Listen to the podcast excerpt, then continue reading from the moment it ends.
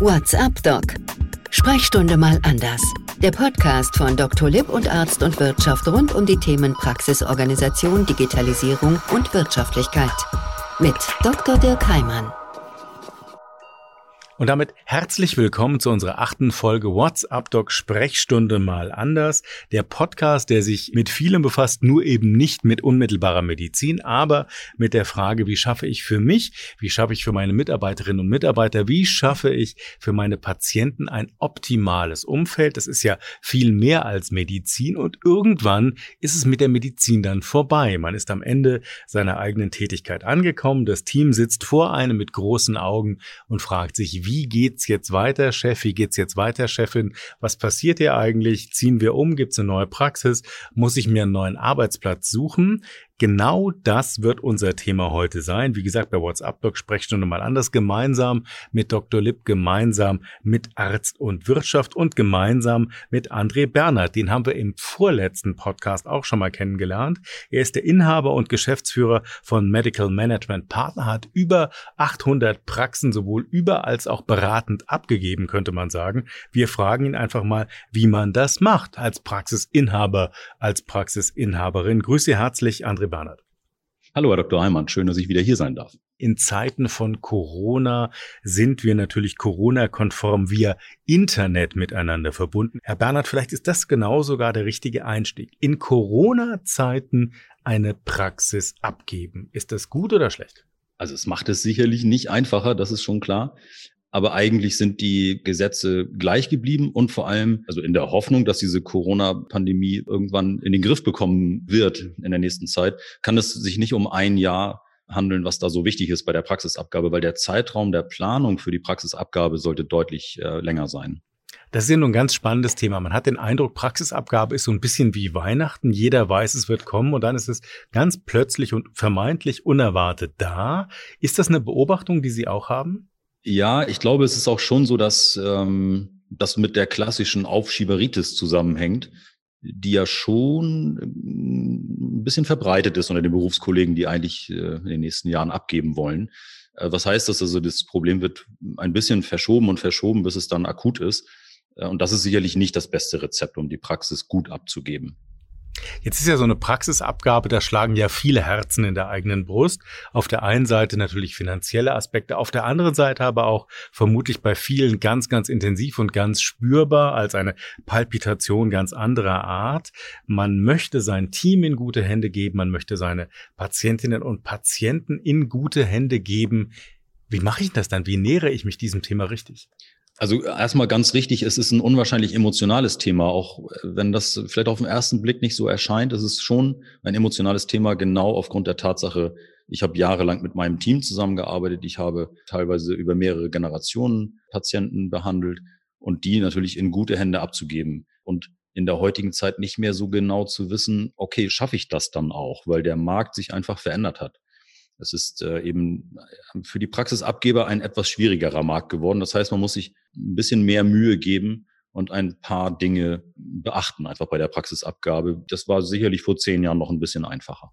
Das heißt, das Emotionale auf der einen Seite ist ja so ein bisschen wie Ausziehen. Danach bin ich nur noch zu Besuch da, ja, und habe im Grunde meine, meine angestammten Platz der letzten Jahre und Jahrzehnte, aber auch vielleicht Teile meiner Kontaktgruppen jeden Tag ein bisschen verloren. Und dann, was Sie eben beschrieben haben, diese Angst, die jetzt dazu kommt, vielleicht werde ich meine Praxis gar nicht los, vielleicht finde ich gar keinen Nachfolger.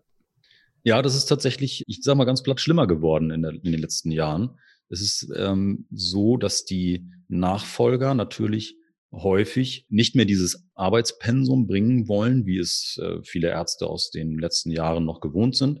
Äh, also ich übertreibe mal bewusst ein bisschen und sage, die 60, 70 Stunden Woche für Praxisinhaber ist schlichtweg out. Das möchte heute keiner mehr, möchte auch keine solche Praxis übernehmen. Äh, und dementsprechend ist es natürlich so, dass wir auch feststellen, dass auf eine Praxis, die vielleicht sogar ein überdurchschnittliches Budget oder eine überdurchschnittliche Fallzahl hat, äh, mehr als ein Übernehmer kommen. Manchmal 1,25 oder sogar 1,5. Das heißt, das Arbeitspensum, was Menschen vielleicht jetzt leisten, die es gewohnt sind, seit Jahren oder Jahrzehnten eine Praxis zu führen, das ist jetzt nicht mehr zwingend das Arbeitspensum, was ein Übernehmer bereit wäre zu leisten. Richtig, genau. Die Übernehmer haben einen stärkeren Fokus auf der, auf der Praxis-Life-Balance äh, und dementsprechend arbeiten sie einen Tick weniger und somit ist die Nachbesetzung häufig durch mehr als einen Arzt oder geschieht das. Also zum Beispiel ein Arzt oder eine Ärztin plus eine halbe Stelle als Angestellter dazu, um dasselbe Pensum zu schaffen wie der abgebende Arzt. Also es ist ja eine ganz spannende Betrachtung. Das heißt, es bedeutet eigentlich, ich verkaufe meine Praxis dann eigentlich nicht an einen Kassensitz, mal vereinfacht gesagt, sondern ich brauche danach eigentlich 1,5 zum Beispiel oder einen Kassensitz oder einen Weiterbildungsassistenten, um dieses Pensum, was die Altvorderen in großen Anführungsstrichen geleistet haben, um das im Grunde weiterzuführen. Genau. Das ist auf jeden Fall die Entwicklung, die wir ganz stark sehen. Äh, hinzu kommt die äh, etwas stärkere Verweiblichung des Arztberufes. Also überall steigen die Zahlen der weiblichen Absolventinnen des Medizinstudiums.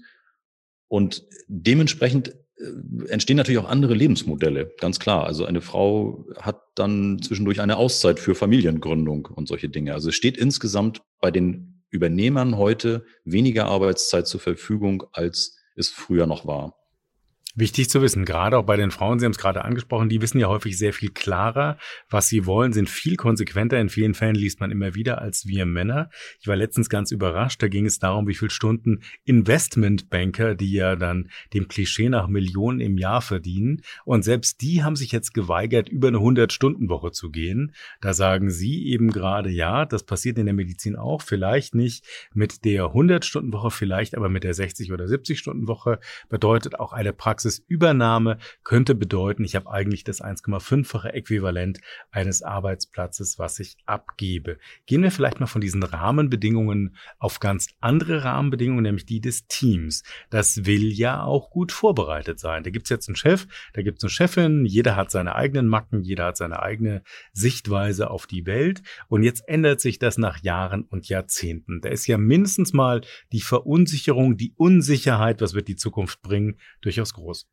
Ja, also auch da haben wir einen MFA-Mangel. Das ist auch schlichtweg äh, über, über alle Medien bekannt, dass wir theoretisch zu wenig MFAs haben. Und was heißt das? So gesehen können sich die MFAs dann ihre Traumpraxis aussuchen. Und die Loyalität äh, zu einer Praxis, die vielleicht schlecht geführt ist und wo nicht die Wertschätzung durch den Chef gekommen ist, äh, auch das ich sag mal ganz klar, diese Zeiten sind vorbei. Man muss sich da ganz stark mit auseinandersetzen, wie sich das Team aufstellt für eine Praxisübernahme und wie ich das Team in, äh, für eine solche Praxisabgabe auch so strukturiert vorbereitet, dass ein Übernehmer es einfach hat. Weil das ist das, was die Übernehmer und Übernehmerinnen wollen. Sie wollen eine Struktur vorfinden, die es ihnen einfach macht, als Arzt und Ärztin in der Praxis tätig zu sein. Und wenn ich selber erstmal Organisationsstrukturen aufbauen muss, dann bin ich, also zumindest bin ich nicht bereit, das äh, zu bezahlen, sage ich mal ganz offen. Ne?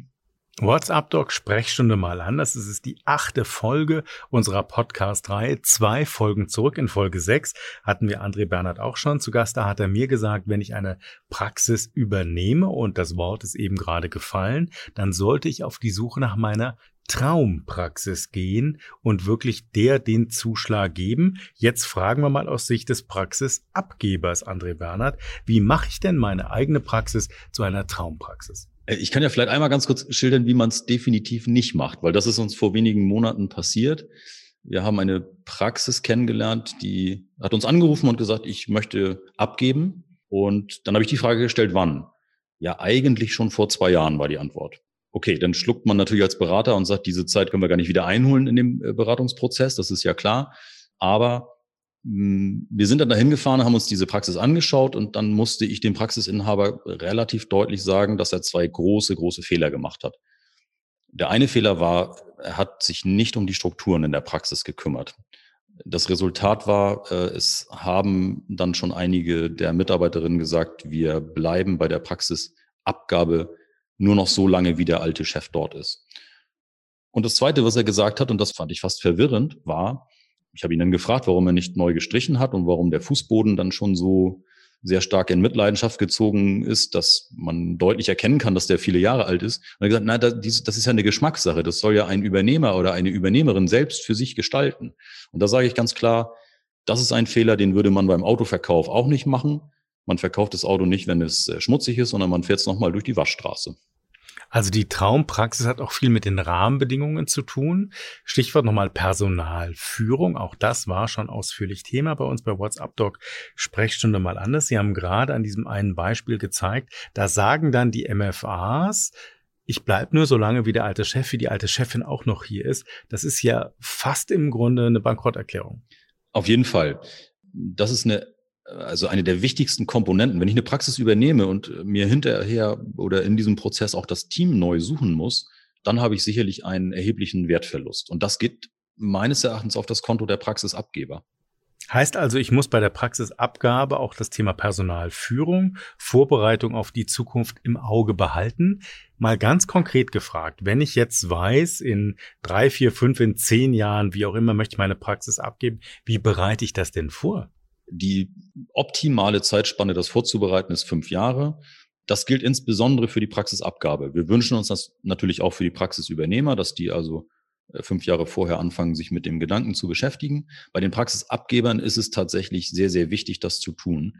Äh, denn in der Regel hm, sind noch einige Strukturen so neu zu gestalten, sage ich mal, dass äh, man eben nicht mehr nur die Praxis alleine für sich betreibt, sondern dass man dann daran denkt, was muss ich tun, damit ein Übernehmer eine äh, super funktionierende Praxisstruktur, eine Struktur auch für die Praxisführung, also für die Mitarbeiterführung und eine wirtschaftlich kontinuierlich stabile Situation vorfindet.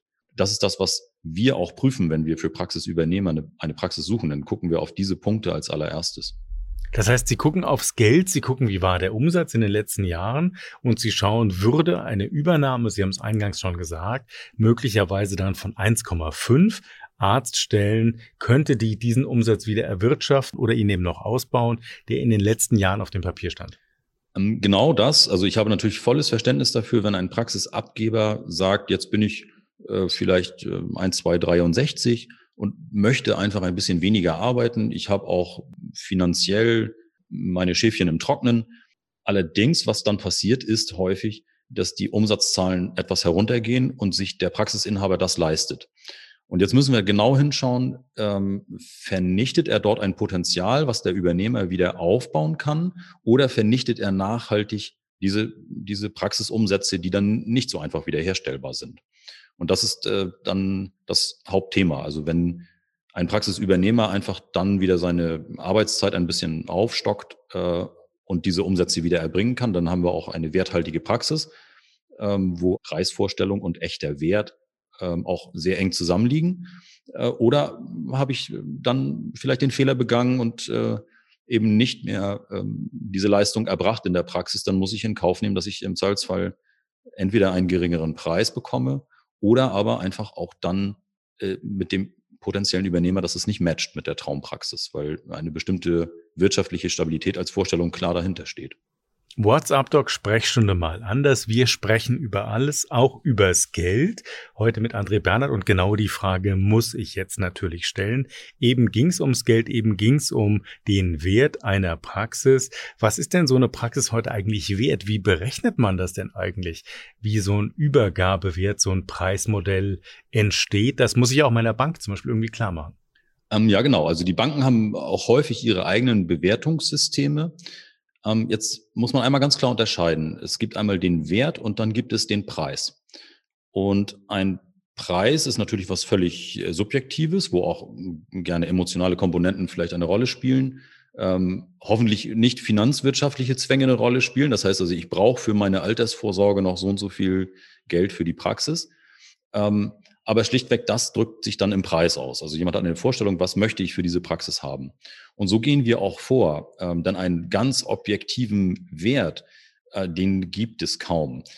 Bei der Bewertung gelten eigentlich ähnliche Bewertungsansätze oder Gedanken wie bei der Immobilienbewertung oder auch bei der Oldtimer-Bewertung. Da wird also möglichst objektiviert versucht, einen Wert darzustellen anhand von einem sogenannten Ertragswert, der festgestellt wird. Das muss aber nicht dem Preis entsprechen. Ich erzähle da immer die, meine Lieblingsgeschichte. Also ich habe selbst einen Oldtimer, so einen alten Mercedes, und den habe ich äh, inseriert gesehen, gleiches Modell in Gold äh, mit cognacfarbenem Leder, wo ich sagte, okay, in der letzten Podcast-Folge haben wir von dem lila Auto gesprochen. Das verhält sich hier irgendwie ähnlich. Das ist nicht jedermanns Geschmack, sage ich mal. Ähm, der hatte aber ein unwahrscheinlich viel höheren Preis erzielt als als mein Oldtimer, der eigentlich gleichwertig ist, äh, nach Gutachten als Wert hat. Und woran lag das? Lag schlichtweg daran, dass der Vorbesitzer Hildegard Knef war. So, das äh, ist dann ein Preistreiber. Das hat nichts mit einem objektiven Wert zu tun. Und ähnliche Phänomene gibt es natürlich auch bei Praxen. Selten ist es so, dass äh, der Vorbesitzer dann dafür sorgt, dass der Wert sich verdoppelt, einfach aufgrund der Persönlichkeit. Das gibt es eigentlich nicht. Aber es gibt schon zum Beispiel bestimmte Standortthemen oder Konkurrenzsituationen, die für äh, bestimmte äh, Preisvorstellungen sorgen und die dann auch bezahlt werden, weil schlichtweg hat im Endeffekt dann der Markt einfach recht. Bei der Bewertung äh, sollte man das als Anhaltswert nehmen, äh, damit es auch einfach ein absolut fairer Deal wird, weil eins ist klar, Ärzte sollten sich auch nicht äh, gegenseitig äh, beschubsen, sage ich mal. Deshalb macht es Sinn, eine kurze Bewertung zu machen, entweder von einem Sachverständigen das waren damals die ersten fünf, sechs Jahre meiner Tätigkeit, waren fast ausschließlich äh, Gutachtentätigkeiten. Also es gibt Berater, Sachverständige, äh, die sich damit auskennen und dann äh, auch sehr gute, ich sag mal, Anhaltswerte geben können für eine Preisvorstellung. Also das haben wir gerade von Ihnen nochmal gelernt. Wert und Bewertung ist das eine. Welchen Preis ich dann bereit bin zu zahlen, ist das andere. Da können dann auch sowohl eigene Dinge einfließen, als auch vielleicht auch die, die der Praxisabgeber dort hinein interpretiert. Sie hatten in der vorletzten Folge schon gesagt, gute Hilfen kann ich zum Beispiel bei einem erfahrenen Steuerberater bekommen, der mir dann hilft, welchen Sachverständigen, welchen Berater könnte ich hinzuziehen. Und am Ende des Tages ist es ja auch häufig die Bewertung der Bank, die dann sagt, wie viel bin ich bereit an Kredit Kredit zu vertretbaren Konditionen eben rauszugeben. Vielleicht an dieser Stelle schon mal den Hinweis, sieben Tipps für die erfolgreiche Praxisabgabe von Herrn Berner, die bekommen Sie am Schluss. Die werden bei Arzt und Wirtschaft unter anderem bereitgehalten. Da gibt es auch in den entsprechenden Rubriken noch vieles mehr an Hinweisen und auch natürlich da der Link, wo Sie diesen Podcast gerade hören. André Bernhard, wir steigen mal ein bisschen ein in die Frage Praxisübergabemodell. Eben haben wir über das Geld geredet. Jetzt Jetzt sprechen wir bei WhatsApp Doc schon nochmal anders über die Übergabe. Ich muss so eine Praxis ja häufig kennenlernen. Ich will sie kennenlernen. Ich möchte wissen, passen die Patientinnen und Patienten zu mir? Passe ich zu denen?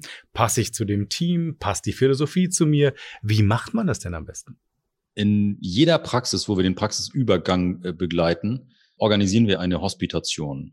Das heißt, wenn wir feststellen, diese Praxis kommt für den Übernehmer oder die Übernehmerin in Frage, äh, dann sollte man mal drei, vier, fünf Tage äh, tatsächlich in der Praxis mitarbeiten. Denn dann äh, hat man nicht nur eine Vorstellung oder vielleicht ein, auch ein ganz falsches Bild von dieser Arbeit, sondern kann sich da einmal davon überzeugen, wie sehe denn mein Alltag aus. Und vor allen Dingen lässt sich dann sehr gut feststellen, sind das die Strukturen in der Praxis, in denen ich arbeiten möchte. Also ist die Praxis so organisiert, wie ich mir vorstelle zu arbeiten. Ähm, und natürlich auch, wie matcht das ähm, mit dem Team. Ich habe jetzt ja bewusst aus dieser Perspektive mal gefragt, dass man in die Praxis hineingeht. Da glaubt man ja immer, das ist eigentlich für den Praxisübernehmer so ganz wichtig, das nur zu verstehen. Aber heute ist ja unser Thema Praxisabgabe. Es ist auch für mich wichtig, der ich die Praxis abgebe, zu sehen, wie kommt der mit meinen Patienten zurecht? Wie kommt er mit meinem Team zurecht? Wie sind die Rückmeldungen an mich? Also ist es eigentlich etwas, dieses, ich nenne es mal Hospitieren, dieses zeitliche mit hineinschnuppern, ist das etwas für beide? Auf jeden Fall ist das was für beide Seiten. Ähm, wobei wir natürlich auch sagen müssen, dass sich der Markt ein Stück weit verändert hat. Also man kann sich als Praxisabgeber nicht mehr unbedingt den Traumpraxisübernehmer so aussuchen. Ähm, das ist also ein bisschen schwieriger geworden, was jetzt nicht heißt, dass ich äh, jeden nehmen muss, der vielleicht zu meinen Patienten gar nicht passen würde. Ähm, aber dementsprechend macht auf der einen Seite das Sinn, das Hospitieren, also die Grundlage erstmal festzustellen, ob das matcht alles. Ähm, und zweitens dann auch eine wirklich eine Übergangsphase zu planen. Das heißt also eine Zeit lang zusammen in der Praxis zu arbeiten. Das sind Modelle, die wir unwahrscheinlich gerne fahren, weil das bei Patienten und auch beim Team eine unwahrscheinlich hohe Akzeptanz findet. Also es bindet bei beiden eine Akzeptanz. Sie haben das Team gerade nochmal genannt. Darauf würde ich gerne nochmal eingehen. Wie bereite ich das denn mit meinem Team vor? Jetzt haben Sie gerade gesagt, es ist wirklich ein großes Problem, wenn das Team sich mit mir verabschiedet, dann bleibt vielleicht die Mieträumlichkeit, es bleibt die Ausstattung und sonst bleibt da fast nichts außer dem neuen Übernehmer. Wie schaffe ich das denn, mein Team, so eine Transition Phase, sagt man immer im Englischen, wie kriege ich denn so eine Übergabephase, wie kriege ich denn die hin? Also eine Vorstellung von sehr, sehr vielen Praxisabgebern ist definitiv falsch. Nämlich die Vorstellung, ich regel erstmal alles und informiere dann mein Team.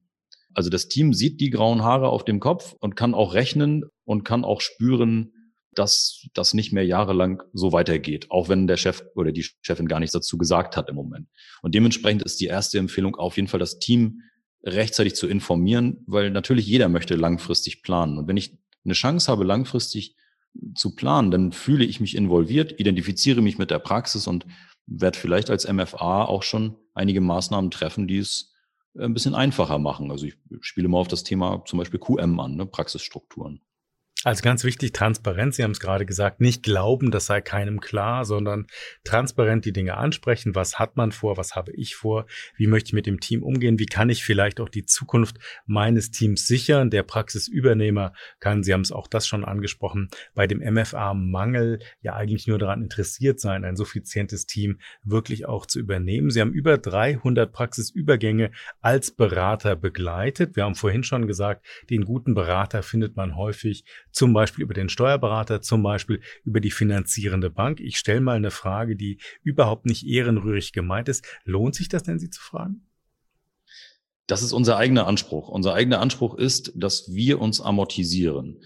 Ähm, das tun wir natürlich, also manchmal in Form von Geld, dass wenn wir Strukturen schaffen, die effizienter sind, dann lohnt sich das einfach dadurch, dass die, die Produktivität, also die Effizienz der Mitarbeiterinnen steigt. Aber es gibt auch manchmal einfach den Wunsch, dass wir uns in Zeit rechnen und schlussendlich auch hin und wieder in äh, Vermeidung von Stress, sage ich jetzt mal.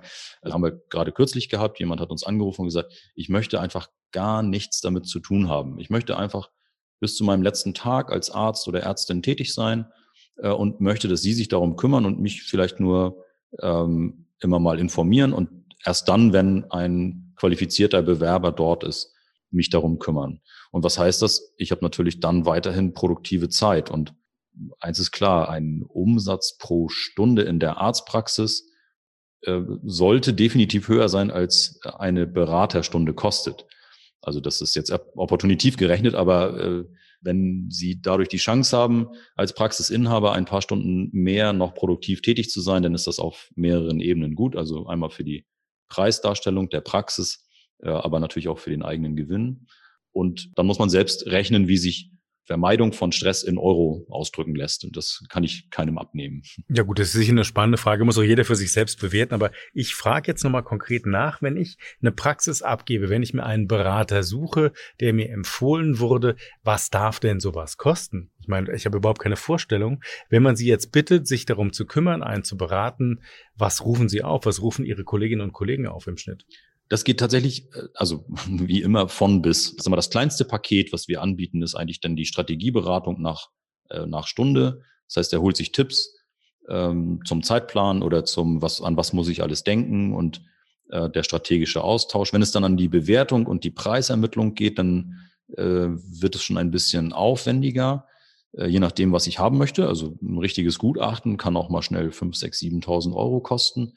Ähm, das ist äh, die große Frage, was in diesem Fall jetzt gerade äh, benötigt und gebraucht wird. Aber um eine Hausnummer zu nennen, sage ich mal, man sollte ungefähr 5000 Euro auf jeden Fall schon mal einkalkulieren, um strukturiert an den Praxisverkauf zu gehen. Und wir haben auch Fälle, wo es sich um 20.000 Euro zum Beispiel dreht, was unser Honorar angeht. Und hin und wieder ist es auch so, dass wir natürlich dann den Erfolg haben und die Preisvorstellung des Abgebers erfüllen. Wenn jemand sagt, ich möchte 300.000 Euro für die Praxis haben und hat vielleicht äh, nur Angebote von 250.000 ähm, und wir professionalisieren diese ganze Struktur, dann kann das schon sein, dass wir uns über den Preis tatsächlich amortisieren. Das will ich jetzt aber hier nicht so einfach pauschal versprechen. So ist es nicht gemeint. Aber so sind die, äh, so sind die Ansätze und so sind die Honorarstrukturen in etwa. WhatsApp Doc Sprechstunde mal anders, unsere achte Folge. Es geht um die Praxisabgabe. André Bernhard war heute unser Gast. Er ist Geschäftsführer und Inhaber von Medical Management Partners, hat alleine die Übergabe von über 300 Praxen selbst begleitet. Gelernt habe ich heute, es kommt wirklich auch hier auf die Zeit an, auf Transparenz an, wirklich drei, vier, fünf Jahre vor der geplanten Abgabe, bewusst offen mit dem Team darüber zu reden, dann aber auch, auch das haben wir heute gehört, die Braut zu schmücken drucken. Also wirklich zu schauen, meine Praxis sollte so aussehen, wie jemand sie auch gerne übernehmen möchte. Und das sind eben nicht nur die Dinge, die man sieht, sondern auch solche, die man an Strukturen erlebt. Wir haben auch gelernt, das Thema Werthaltigkeit ist was anderes als der Preis, den man bezahlen möchte. Hier heißt es eben ganz offen auch in sich selbst reinzuhören, was ist mir das wert? Was ist wirklich der Wert? Was sagt meine Bank dazu? Was sagt mein Steuerberater? Und finde ich jemanden, der mich auf diesem Weg begleiten kann? Wir haben gehört, bei der Praxisabgabe können das mal 5000,